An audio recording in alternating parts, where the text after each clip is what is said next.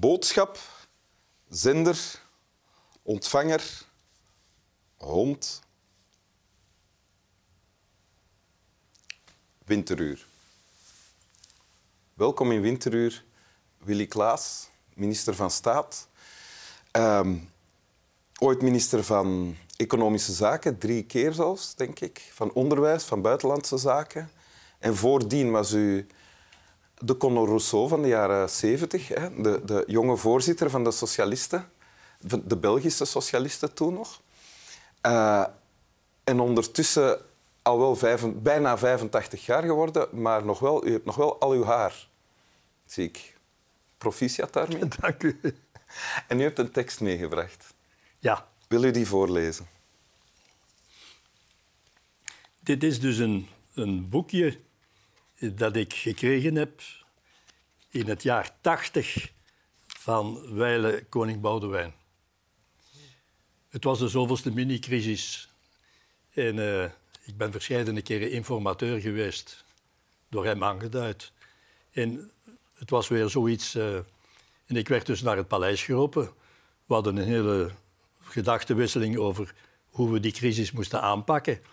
En we zijn afgedwaald naar andere internationale problemen. Het was gedaan. Hij begeleidt mij naar mijn wagen in het paleis.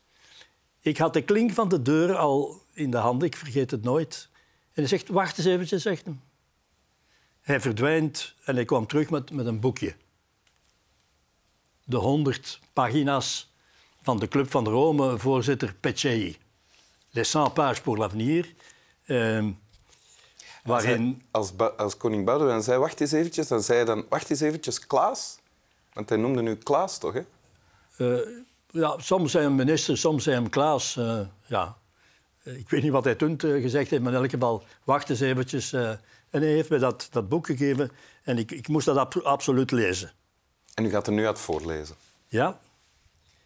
Bij het ontstaan van de mens, ongeveer een miljoen jaar geleden, begon een nieuw tijdperk. Omgezet naar onze cosmogonische referentiekalender komt dat ongeveer overeen met de laatste minuut van die zeven dagen. Het is in die tijdspanne dat het hele menselijke avontuur zich heeft ontrold en daarmee het hele ritme van het leven op aarde op zijn kop heeft gezet. Ja. Zie daar het citaat. U leest het in de vertaling voor natuurlijk, ja. oorspronkelijk was het in het Frans. Ja. En dit komt uit... Uh... De 100 pagina's voor de toekomst, 100 pages pour l'avenir, ja. geschreven door die Pecei, die voorzitter was van de Club van Rome. Ja, en wat staat hier in dit fragment dat u voorleest? Wat betekent dit? Dit betekent eigenlijk eh, dat het aandeel van de mens in de ontwikkeling van het heelal, waarvan wij trouwens niet te veel weten, eigenlijk niks betekent. Want als je nog een pagina verder gaat lezen, dan komt het erop neer dat als je heel het gebeuren, dus de Big Bang, 10 miljard jaar geleden, 6 miljard jaar geleden het begin van de aarde, 3 miljard jaren verder de ontwikkeling van het leven, dat als je dat alles op één week zet, dan betekent dit dat als we de maandagmorgen beginnen en we gaan eindigen de zaterdagnacht, dat de laatste honderd eeuwen die ons interesseren, want die kennen we een beetje, prehistorie en de historie, dat we een halve seconde hebben ingevuld van die zeven werken. Wij als menselijke soort. Een halve seconde. Dus een beetje bescheidenheid zou ons passen in het schrijven van datgene wat uh, tot nu toe in het heelal al gebeurd is. Want in die halve seconde hebben we het ritme van het leven op aarde op zijn kop gezet, staat in dit fragment. Uh, het, is het, is meer dan dat. Uh, als je het boek leest, Pecei is op dat punt eigenlijk pessimist. Hij waarschuwt dat we eigenlijk de totaal verkeerde richting uit zijn. Dat deed hij in 1980. Hè? In 1980, ja, ja.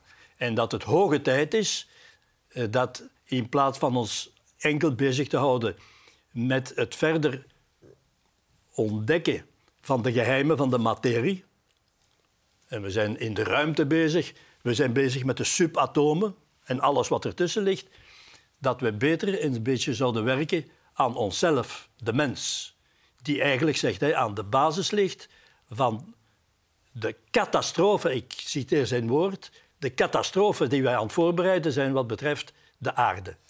En die catastrofe veroorzaken wij door onze drang tot groei. Of wat wij groeien. Ja. Klopt dat? En zijn titel is Limieten aan de groei. Hij zegt, de aarde is beperkt, hoe mooi en hoe geniaal ook, uh, is beperkt. En je kunt dus niet blijven groeien. Dat is dus uitgesloten. Je bent op dit ogenblik de natuur aan het kapotmaken. Je bent de aarde totaal aan het exploiteren tot en met. En daar gaat een moment komen dat je totaal vastloopt. En met al de ingewikkelde internationale systemen die je ontwikkeld hebt, jij mens, uh, transport, uh, communicatie, defensie, noemt u maar op, heb je een groot metasysteem gevormd dat je niet meer onder controle hebt. En het is ogen tijd dat je dus als mens jezelf een trapje probeert hoger te zetten. Je hebt daar behoefte aan, eigenlijk, zegt hij, een culturele revolutie. Waarbij je op een andere manier gaat denken en handelen. In functie van het respect voor de natuur die je nu aan het kapotmaken bent. U hebt een hele periode mee deel uitgemaakt van de mensen die de beslissingen namen. En die ook mee vorm gaven uh, aan dat systeem dat u net komt te beschrijven. Dat is zeer juist. Uh, ik denk daar veel over na en ik stelde mij de vraag: zou je met het besef dat, er, dat je vandaag hebt, zou je nog dezelfde houding aannemen en dezelfde beslissingen nemen? Ik denk dat ik uh, veel voorzichtiger zou zijn. Ja? En ook wel meer bescheiden. Uh, wat betreft heel die geschiedenis van het heelal. Met die duizenden galaxieën, misschien miljoenen, in elk geval miljoenen sterren, en noemt u maar op. Ik weet dat ik niet weet. Dat is mijn overtuiging. En ik denk dat Pecce in met wat wij vandaag weten, de ontreddering van het klimaat, van uh, de planten en, en de dieren die we aan het vernietigen zijn. Ik weet dus dat we op dat, op dat vlak Pecce zouden moeten volgen en proberen inderdaad een culturele revolutie te ontwikkelen waarbij wij onszelf niet meer laten leiden door de wet van de sterkste, maar wel door de wet van de naaste liefde, door het respect wederzijds en door bescheidenheid. Ja.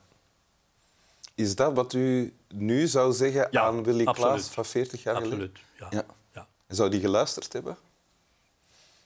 Eerlijk gezegd, ik weet het niet. Uh, uh, als, als jonge man, uh, streber, meegetrokken trouwens in, in dat dolle avontuur van van de internationale politiek. Uh, ik weet het niet of je sterk zou genoeg geweest zijn om je als persoon te verzetten tegen die wervelstroom die voornamelijk de moderne economie en de moderne econom, uh, monetaire uh, structuren vandaag nog altijd ontwikkelen. Ik weet het niet. Maar ik denk toch dat ik meer zou nagedacht hebben en voorzichtiger zou geweest zijn met het nemen van bepaalde beslissingen. Ja. ja. Oké. Wilt u het nog eens lezen?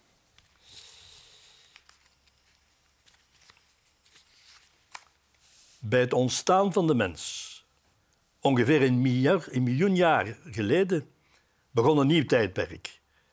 Omgezet naar onze kosmogonische referentiekalender, en dat is dus die fameuze week, komt dat ongeveer overeen met de laatste minuut van die zeven dagen.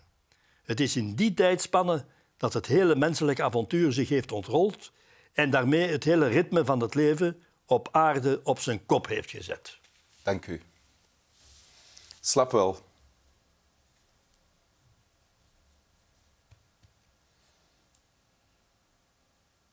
Wat zou Boudewijn denken als hij ons nu